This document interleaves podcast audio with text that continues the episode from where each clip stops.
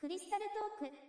はい、細見野球機です。どうも、スーパーヒーローマニアの伊藤弘樹。人は僕を怪獣記憶男と呼びます。はい、本日何にして話しましょうか？はい。えー、年末が近いし、これが放送される頃にはもう12月になってるかもしれないので、テーマは今回ズバリ忘年会について。ああ、なるほど。そういった季節になりましたでしょうか？ねはい。そうです今年もなんか早いね、2019年ももうあっという間に終わってしまって、2010年代がつまり終わってしまうとも言えるよ。うんあそういえばそうですね。来年って2020年ですもんね。そう、つまり来年から2020年代に入ってしまうんだよ。うんそっか。いわゆる2000年問題からもう20年経つってことですよね。いあ。そうそうそうなんだよね、ミレニアムから20年になるよ。うん、2000年っていうのは僕は、い中 3? かな？もしかして。えっ、と、穂積君が中学3年生になる年で、俺がだから高校に入学する年だよね、4月からは。うん、そうですね。なんか、ああ、なんかちょっと思い出してきたら、なんか20年、なんかそう、に俺だから、あの、1999年から2000年に変わるときって、うん、あの、21世紀になるより緊張した気がするんですよ、なんか。その2000年問題があるから？いや、なんかその、えっ、と、西暦で言うと、例えば1999何年、何年っていうのはもう生まれた時からそうなわけじゃないですか。19って必ずついてるじゃないですか。それがそうか。2000になるっていうことは、うん。1000年に1回なわけじゃないですか。そうそうそう、だからミレニアムって言われててね、ええ。うん、そうそう、うん、そう、だからそれは、あ、そっか、2000年、2000年からだからいわゆる0年代みたいなことになっていくのかみたいなこととか、いうん。わゆるその僕らの世代ってまだその、ね、21世紀っていうことは、ちょっと未来の、ね、響きもあったような世代じゃないですか、まだ。まあそうそう、そうだったよね。なんとなくうん21円もんとか、ちょっとギリギリ記憶あるくらいだから、うん、うん、うんなんかそれをが、あ21世紀になるんだみたいなところをね、あのうんじゃあなんか変わるのかもしれない、まあ、1999年、7の月も超えたし、なんかやっぱり新しい時代が始まるのかなって、ワクワクしてるのが2000年ちょうどみたいな。あそうそう、確かにそんな気持ちだったね、それ覚えてるよ。なんか、すごい貴重な時間を今生きてることができるんだなってのは、すごい思ったよね。うん、そう、だからこの2000、2000何年っていうものになれるのかな、なれないのかなみたいなことを思って、まあ、なれましたね。えうん、だってね、気がついてるか気がついてないか分かんないけど、実はね、お穂積君も、俺も実はそうなんだけど、もう人生の中で21世紀の方が生きてる時間長いんだよね、実は。えそういえばそうでしたね。えうん、いやいやいやいや、だから俺たちはもう今に21世紀を生きてる人間なわけなんだけれど、ただね、もう本当にその2000年ミレニアムを迎えて、もうすぐ20年だし、あと1年ちょっとくらいすると21世紀になってからに20年が経っちゃうんだよね。えうん。いやー、時が流れるのは早いんだけれど、うん、まあ、2019年ももうすぐ終わり、終わろうとしてしまってるね、なんだか早いもので。うん、そうですね。ん。僕、2019年はすごくなんか、この2019っていう、なんか文字列がすごく好きだったのでね、もう少し続いてもいいなと思ってるぐらいなんですけど、うん、ああ、そうなのか。うなんかわかんない。なんかその、2020ってキリが良すぎるというか、2020、うん、うん。の文字列的に2019っていう文字列が好きなので、うん。う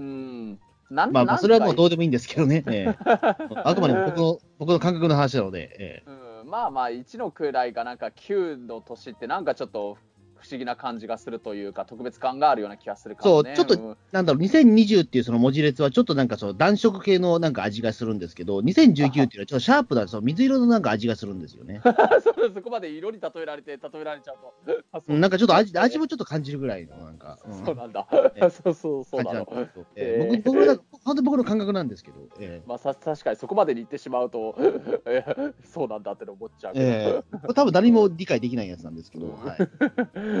まあまあ、この2019って文字列がなんか好きってのは、それそこまでは気持ちわかるよ、本当に。ええそして、じゃあごめんなさい、ぼ忘年会の話ですよね。ええ今回のテーマはちょっと忘年会についてね、語ろうとは思っててね。うーんまああのね、年末が近いからこういう話をしてみようかなとは思うんだけれど、あの、穂積君って結構毎年年末って忘年会ってのはい行く方なの？ああ、そうですね。忘年会、うーん、まあ、いどうなんだろう、世間的にどれぐらいの人がその忘年会っていうものに参加してるかわかんないけあど、そうだよね。うん。まあ、行まあ、ってる方じゃないのかな、でも話を聞くかだと、他の人。うん。多分ね、俺も行ってる方なような気はするんだけど、まあ、年によるんだけどね、あのすごい行く年もあれば、あんまり行かないような年もあったりするけれど、ただ、例えばなんだけど、普通の会社員とかサラリーマンの人とかは、あの自分の所属している会社のなんか、あのいわゆる忘年会だけっていう人たちもいるのかもしれないもんね。うん、これ俺も、とそうです、うん多分その1回で忘年会、まあ、言ってしまうとその、えっと、忘年会でやっぱ2種類あると思うので、あの、うんうんその会いわゆる会社のつながりとしての忘年会と、本当にプライベートの忘年会みたいなね、ああ、まあそうだね。うん。そうか。うん。そうだから普通の人はまあ、なんだろう、その1箇所だけだと思うんですよね。えーうんその会その仕事としての忘年会はね。えうん。まあ俺の場合、まあ穂積君もそうだと思うんだけど、まあ俺の場合そうなんだけど、毎年あの忘年会1個しか行かなかったっていう年はないかな。やっぱり2日、あの、少なくても2箇所くらいは行くかもしれないや。う。ーうんん、そうですね。うん僕も大体そんな感じですね。でもまあ多分、でも、去年は、去年うん2018年は僕めちゃめちゃ多かったんですよ。ああ、そうなんだ。へえ。あの、あのなんだかんだで、うん。12月中盤から多分クリスマスぐらいまでは、下手すら毎日入ってたんじゃないかってぐらい、毎日？へあ。った気がするんですよね。あそれはすごいな。手帳を見てみると確かにね、うんうん確かに毎ほぼほぼ毎日あるなっていうのが。うんそれすごいよ。やたら呼ばれたんですよね。うんうん、じゃあ今年もそれと同じくらいか、もしかしたら場合によってはもっとさらにもう呼ばれるくらいになるんじゃないのかな。あそうですね、もう早速だって、今日まさにだってまだ、今、今日収録してるのは11月の、えー、と22日ですけど、うん。もうだって、えっ、と、12月15日の忘年会どうですか？みたいな話来てますもん、やっぱり。えあ、そうなの？え、12月15日。えー、あーまあ、どこからかちょっとここでは言えないかもしれないけど、あ、そうなの？うーん。えうん。多分ね、俺の場合ね、これ大体毎年なんだけれど、うーん、まあ、12月になると同時くらいに、あの、どこどこのそういう忘年会があるから、あの、よかったら参加してねとか、参加できますかとか、そういうお誘いのなんか連連絡が来るんだよね。うん。あのね、えっ、と、まあ、俺今年さ、その、何回か話してる通り、あの、タクシーの会社のね、あの、今まで5年間勤めてたチェッカー無線の堺交通から、あの、はい。コンドルタクシー株式会社というところに移籍して、まあ、それで新しい会社に移籍して迎える初めての年末なんだけど、あのね、一応ね、前に所属してたそのチェッカー無線の堺交通にいた時はね、その堺交通の会社の一応忘年会には行ってたからね、うん、そうそう。あとね、ここ2年くらい、2、3年くらいの間で、タクシーのつながりで言うなら、あと、カリスマタクシードライバーの下田裕樹さんがなんか主催する忘年会とかにも結構ね、行かせていただくようになって、うーん、あとは、去年とか一昨年とかはちょっと行けてないのかな、あの、ね、穂積君も所属してる山口敏太郎タートルカンパニーの農会とか、はい、農会ですね。はい。ええうん、農会もね、毎年やってるっていう話はね、いろいろ目に入ってくるんだけれどね、うん、なんかね、久しぶりなんか、その農会とかもなんかちょっと、うん、行ってみたいなっていう気持ちにも最近なってきたりとかはしてんだけどね、まあ、ねパートルカンパニーに所属してる人とかじゃないと、ちょっといけなさそうな感じかな。別にまあいいんじゃないですかね。まあわかんないけど。うんうん、だから今ちょっと今、あの試しにちょっと、あのちょっと月今探ってみたら、去年のその、えっとスケジュール帳あったんですけど、やばいですね、確かに。あのマジでだから、後半は、まあ、ほぼ毎日でしたわ。ええそれすごいね、なんだろうな、いいいいなっていうのもちょっと変化。まあ、その分のちょっといろいろ参加費用とかもかかっちゃうから、ある意味金かかっちゃうよね、そういうの。あんまりにもありすぎると。うーん、うんそうですね。いや、でもまあ、えっ、とんな何度かその、なんていうか、怒ってくれるところもあったんですけど、あ、ええいいね。うん。うん、それはいいなっていうところで、うんうんそうですね、ほぼ毎日何らかしら、まあもちろんだからそれ全部仕事じゃなくて、プライベート的なその、えートなよよよ呼ばれることもあったりとかあるんですけど、うん。うんそれでもそうですね、うんうんまあ、忘年会っていう名前じゃなくて、本当にだからなんかその、えっ、と、年末オフみたいなものも含めると、本当にほぼ毎日ですわ、やっぱり。ええあそれはすごいね。ああ、なるほど。うん。なんならこのクリスタルトークのなんか忘年会とかあってもいいのかもねって、もう今更言ってももう人呼べるほどの時間がもうないから遅いな。いやいや、でもやろうと思えばできると思いますよ、でも多あ分。ええ本当、なんかね、例えばなんだけど、クリスタルトークと飛び立て放送局と、あと、まあ、穂積君と中澤さんに時間があれば、ピータン通信のこの3番組でのなんか、共通のなんか忘年会的なのあったら、もしかしたら結構人集められるんじゃないのかなと思ったりとかね。うんまあ、例えばだからあれですよ、わかんないけど、僕と伊藤さんと、そのピリピリさんと中澤さんの4人のスケジュールがあったときに、うんまあ、じゃあ、どっかの居酒屋にいるから、誰か来てくれって言えば来るんじゃないですか、誰か。あ、それ面白いね。あ、それ、うんあ会場だけ伝えれば。ええうん、あ結構俺、真面目にあの中澤さんとピリピリ君にそれ相談の連絡送ってみようかな。まあ、俺がなんなら、実質上の幹事みたいなのになってもいいからね。うん。あの、一回やね、それは、なんていうか、えっと、クリスタルトークとかピーターン通信はやったことはないんだけど、飛び出て放送局では、オフ会はね、あ、やっこれは2たもんね。回ややってますから、一応。うんええそのうち1回は俺行ってるもんね。そうそうそうそう。あの、ゴールデンウィークにね、ま、一応毎年ややる、やるのかやらないのかよくわかんないけど、う。うんん。うん。今年も去年もやりましたから。ああ、いいね。うん。あじゃあちょっと俺、それ中澤さんとピリピリ君に相談してみるよ、本当に。うん。うん。まあ、ちなみにね、さっきから例えば穂積君がそんなに忘年会呼ばれていいなって言ったっていうのもあるし、こういうのを今言ったその3番組での忘年会やれたらいいねって言ったのも分かるように、実を言うと僕、その忘年会ってやつが好きなんですよ。ああ、そうななんです。うん、結構ね、あの、なんというのかな、やっぱりそういういろいろお世話になった人だとか、一緒になんかいろいろ頑張った仲間とかで、最後ね、年末に集まって、来年も頑張ろうねみたいに、ね、そういうの名目にして、ちょっと飲んだり食べたりお話ししたりとか、なんかね、それ俺実は好きでね、うん、だから、忘年会にね、誘ってもらうと結構実は嬉しいって思っちゃうんだよね、実を言うと。そうですね、ん。僕も忘年会参加するのは比較的好きな方ではありますね、確かに。ううんんうん。うんなんだろう、だからその、普段はやっぱ会えない人にも会えるっていうところもあるし、ううんんうんあななんだろう、言ってしまうと、その忘年会でしか会えない人みたいなのもいるんですよね。うんそうかもしれない。そうそういうのの、でね、1年に1回しか会わない人とかいたりするね。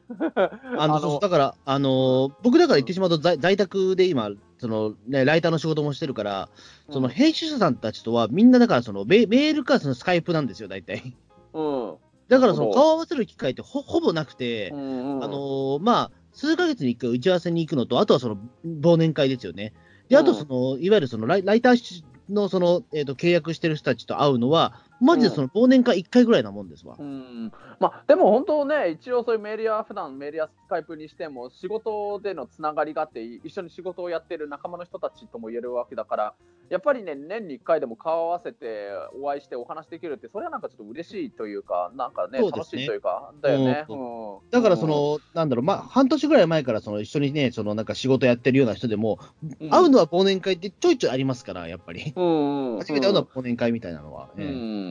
まあ、俺もね、あのね、忘年会、さっきのその山口敏太郎タートルカンパニーのいわゆる農会は行ってはいないけれど、あのいつも大体毎年3月か4月くらいの時になんかあの、最初の頃新年会っていう名目だったけど、最近はなんか新春会とかなんかいう呼び方に変わったのかな、なんかタートルカンパニーの結構大規模なパーティーやるじゃん。ね。あ、そうですね、あの、うん。えっ、と、なんだろう、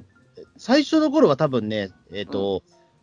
そのし新年会とかだとやっぱりその、いろいろスケジュールがかぶっちゃうから、うんうんあの、なんか2月ぐらいにやってたんですよね、毎年ね。うんうんなんですけど、どんどん伸びちゃって、えっ、と、今ではね、5月、6月にやったりとかしますから、ええもうその新春パーティーじゃねえだろっていう、え新春パーテえィーでも春じゃねえだろ、春超えちゃってるやんけっていう、ねえ、本当だよね。うん。まあ、あれはね、結構俺、あの、スケジュールがなんか被ってなければ、結構いつも毎回参加させていただいて、結構ね、その、タートルカンパニーの関係者の人とつながりのある人だったら、結構誰でも参加 OK ですよ、みたいな、結構ああいう窓口の広さがあるから、うん。まあ、本当にパーティーですよね、あれはね、言ってしまうとねパー。ティーだね。うん。うん、あの、うん結構いろんな人、誰でも参参加できるというか、なんていうかね。うん。うん、あれにね、あのー確かに その時にしか会わないような人とかもいたりするんだけど、年に1回くらいしか。うんでもまあ、それも含めて面白いなとは思うから、あれは結構俺言ってるんだけどね。うん、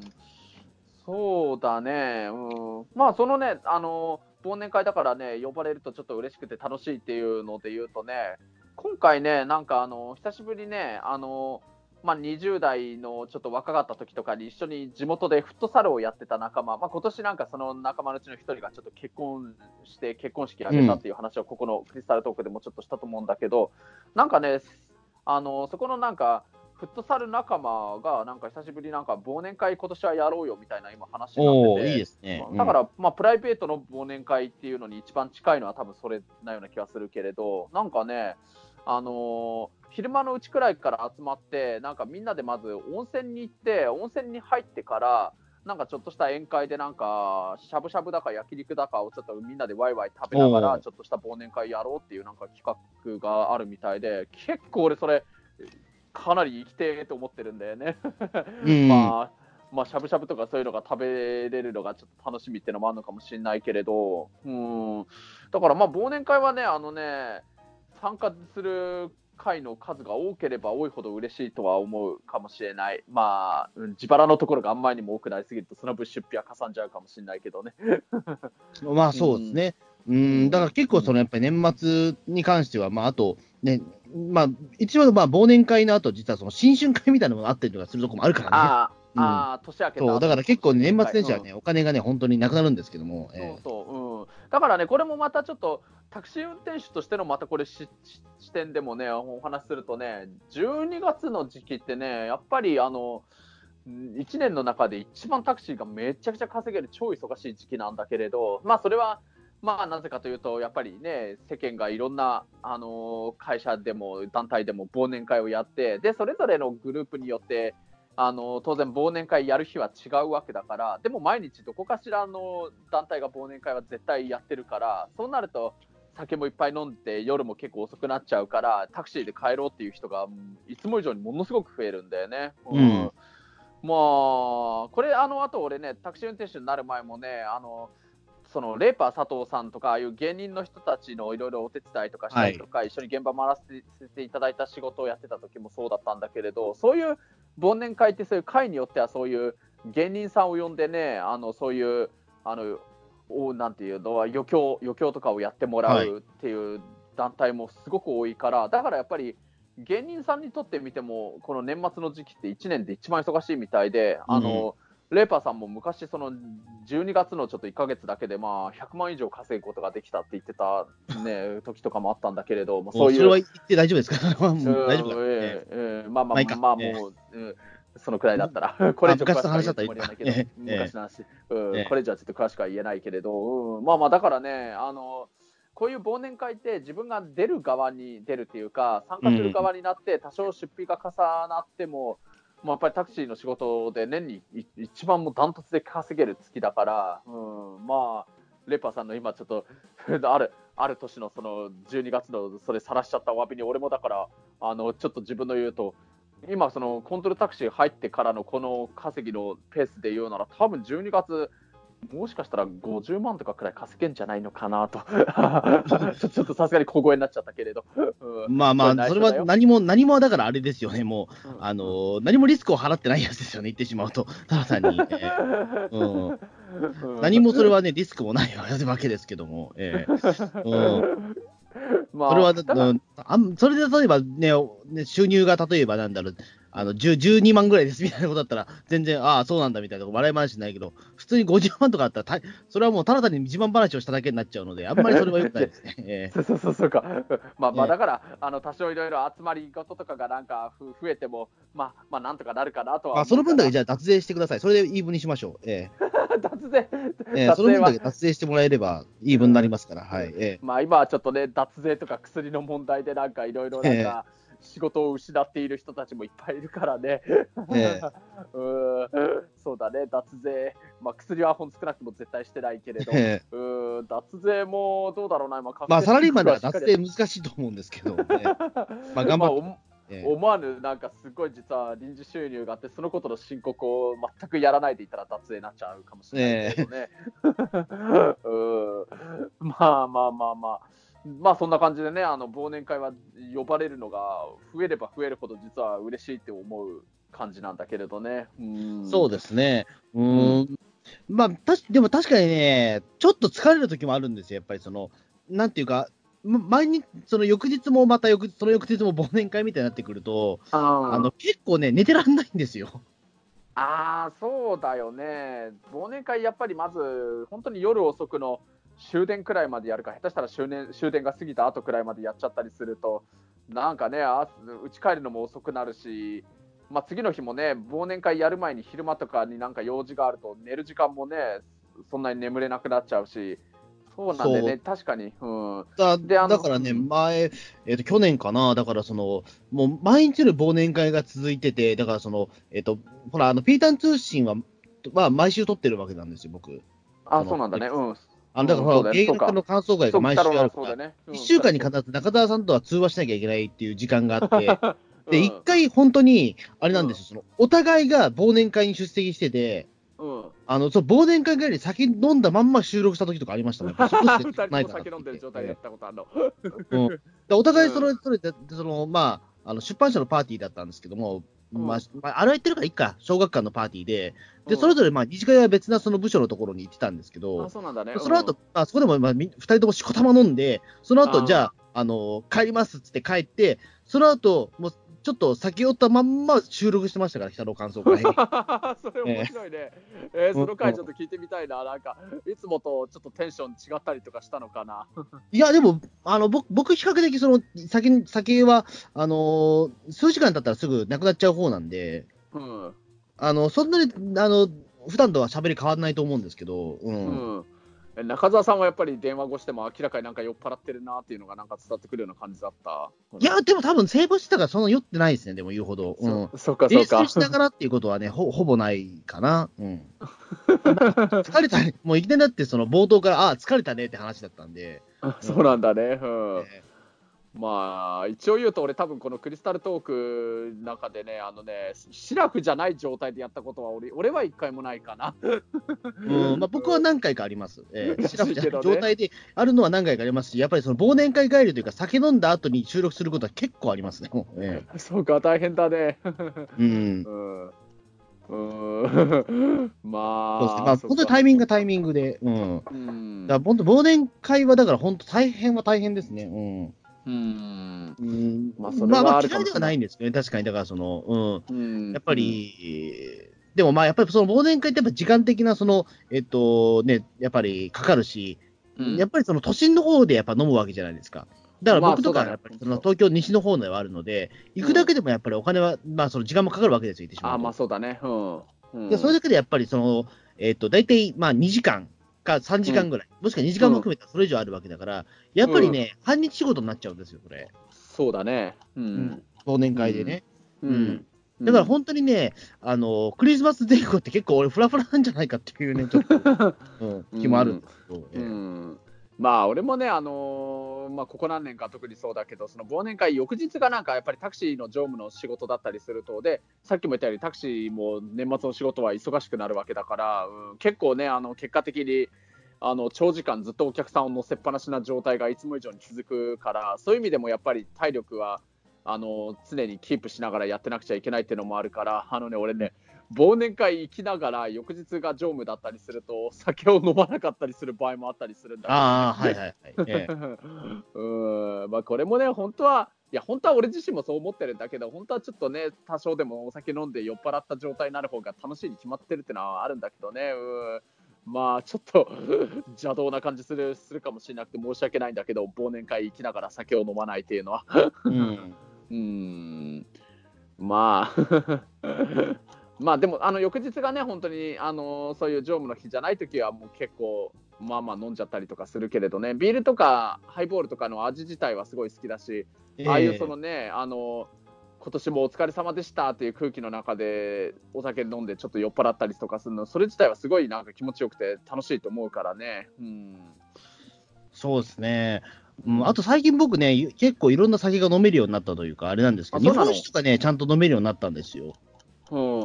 うんで、ちょっと今年はね、あの楽しみではありますね、やっぱり。えあ本当、うん。あえうん。ちゃんとその、日本酒ちゃんんとね、飲み方が分かるようになってきたというか。うん、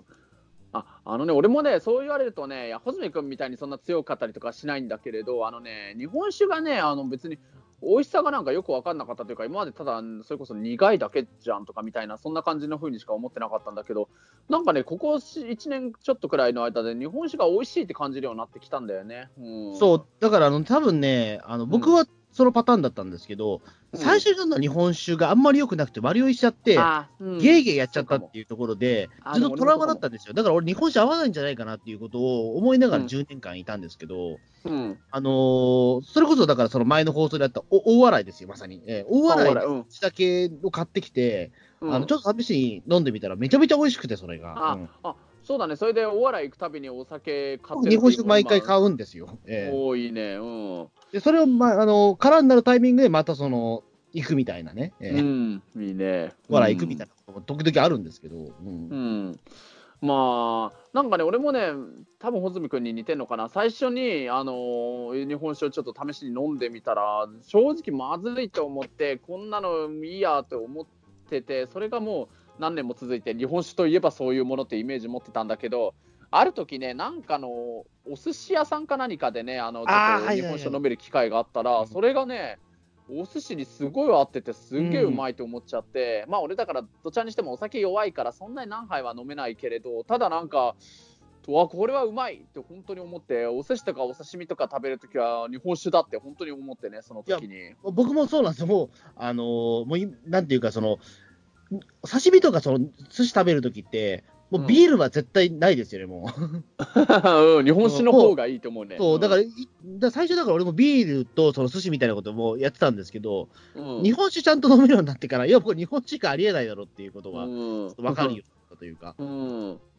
ら寿司が出るようなところでは必ず日本酒んを頼んだりはしますね、やっぱり。そうなりました、やっぱり。うん。マニア。うん、だから忘年会なんかの居酒屋さんとかでやるんだとしたら、あのなんかのお刺身の盛り合わせか何かでも頼んで、それと一緒に日本酒とかだったら、すごいうまいと思うような気がするやそうですねんでもほら、やっぱりその、一杯目ビール問題はあるじゃないですか、やっぱり。ええあまあ、とりあえず生とりあえずビールっていうところはあるから、その、とりあえずっていうところのタイミングの見計らい方ですよね。で、そのとりあえずビールって言った後、あの、もう一回、だからその意外とペースが早いと、あの、次決める前に、またその中、なんか、飲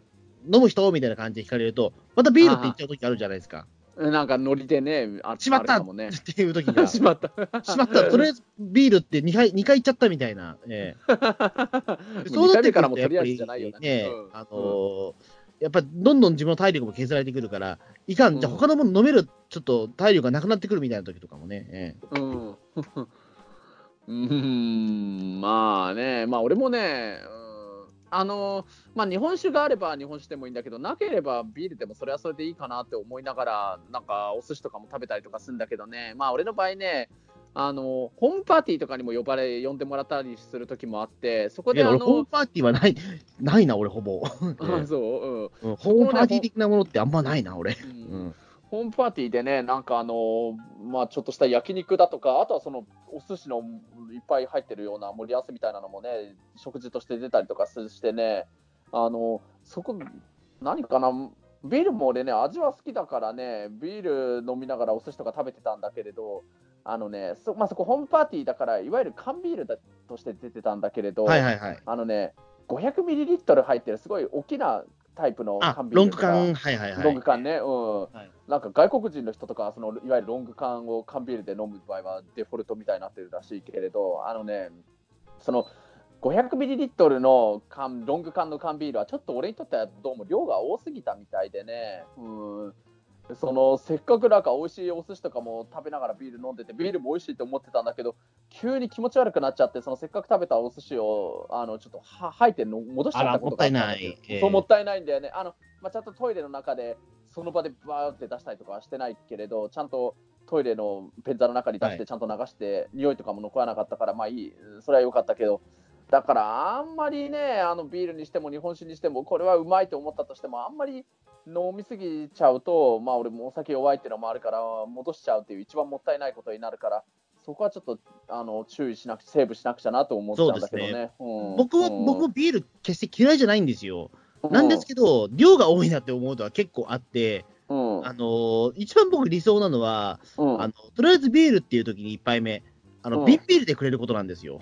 あ瓶ビールね。うん瓶ビールで、あ、みな、みな、じゃあ皆さんでちょっと、あの、その、ちょっと、ちょっと時間かかっちゃうけど、うんみんなでその、ささ、注ぎ合うみたいな、あれがいい。うん、あれもいいよで、ね。みんな、あの、うその、えっ、と、ね、グラスで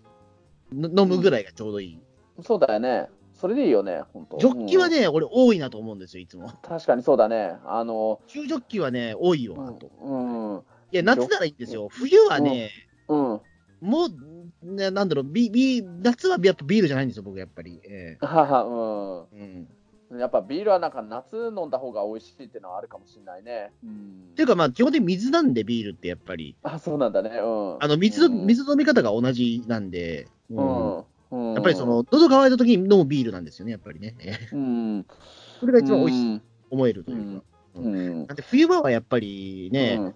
グラスビールで、その後、まあ、そのご自由にみたいな感じがいいかなっていう。えーそうだよね。まあ、忘年会があるのは季節でいうと冬なわけだからね。そうなんですよね。うん。だから、ねうんはい。まあ、俺もあの、さっきお寿司とか食べるときは日本日本酒飲みたいなって今は思ったりとかするんだけど、あの思わずノリと勢いで、とりあえずビールを2杯目までいっちゃったら、もう日本酒飲むのはもう諦めるけどね、もう俺の中でもそれ以上になるともう飲みすぎになっちゃうから。そうなんですよね。うん僕もそうですね。やっぱり2杯に、ね、とりあえずだから、今年の目標は、とりあえず、考えない人とりあえずビールはやめようっていう、え ーそうだね。ことをちょっと密かな目標にはしてますけど。うんえーまあなんか結構ね、聞かれること多いのは、まずビール飲みたい人を手挙げてってなって、じゃあじゃあそれ以外の人っていう、ね、そういうふうに聞いてくれる場合もあったりとかするからね、うん、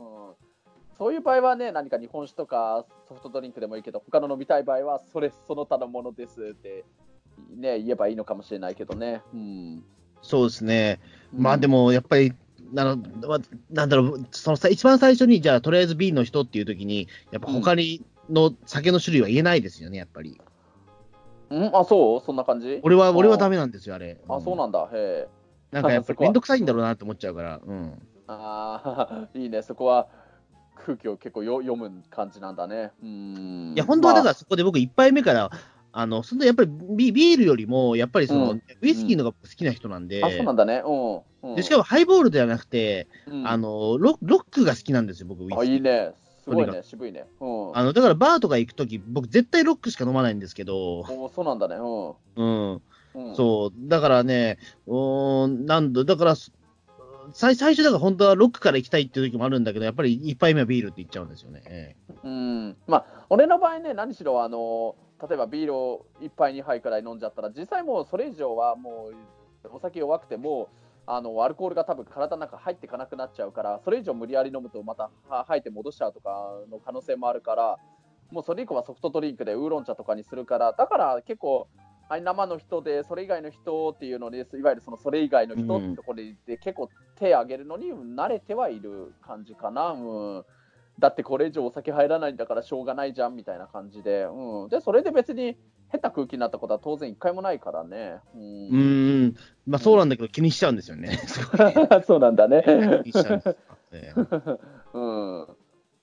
そうか、そうか。うん。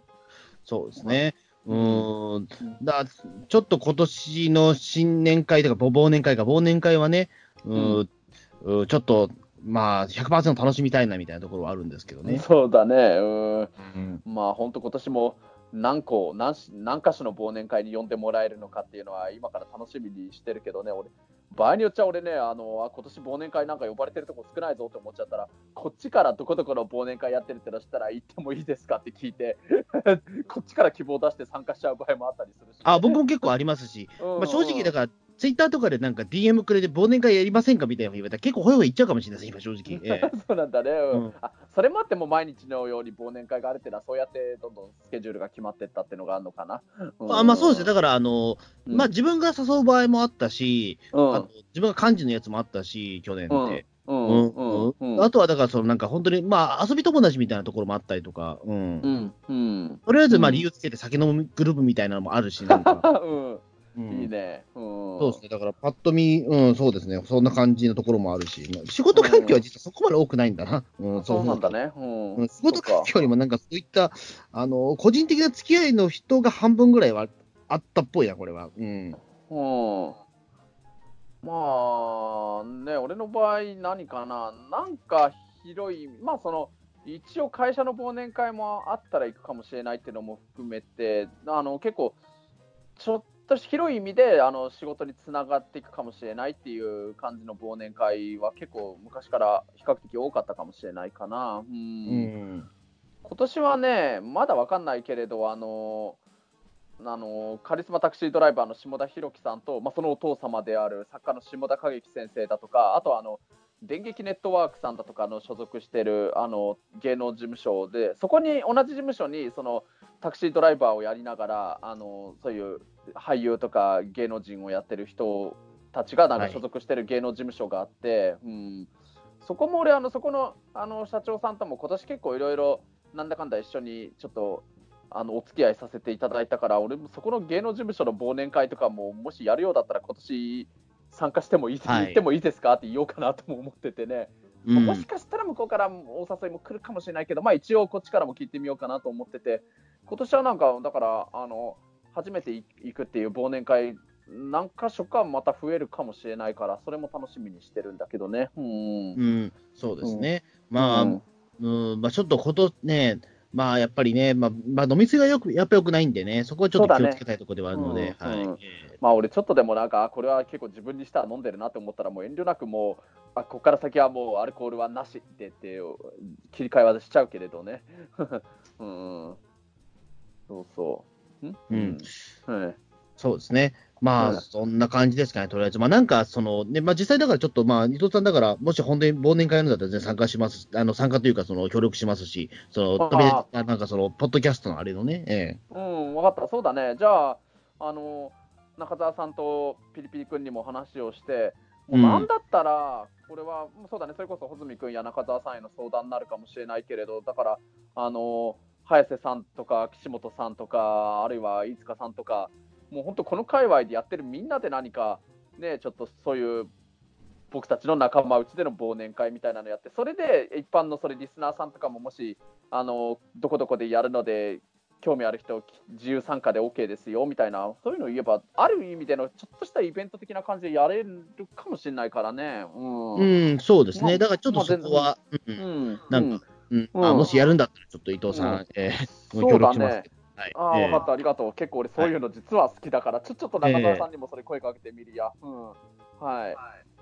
了解です。まあ、じゃあ、そんな感じで、じゃあ、どうも、うんはい。分かった、ありがとう。はい、じゃあ、ありがとうございました。はいありがとうございました。どうも。うん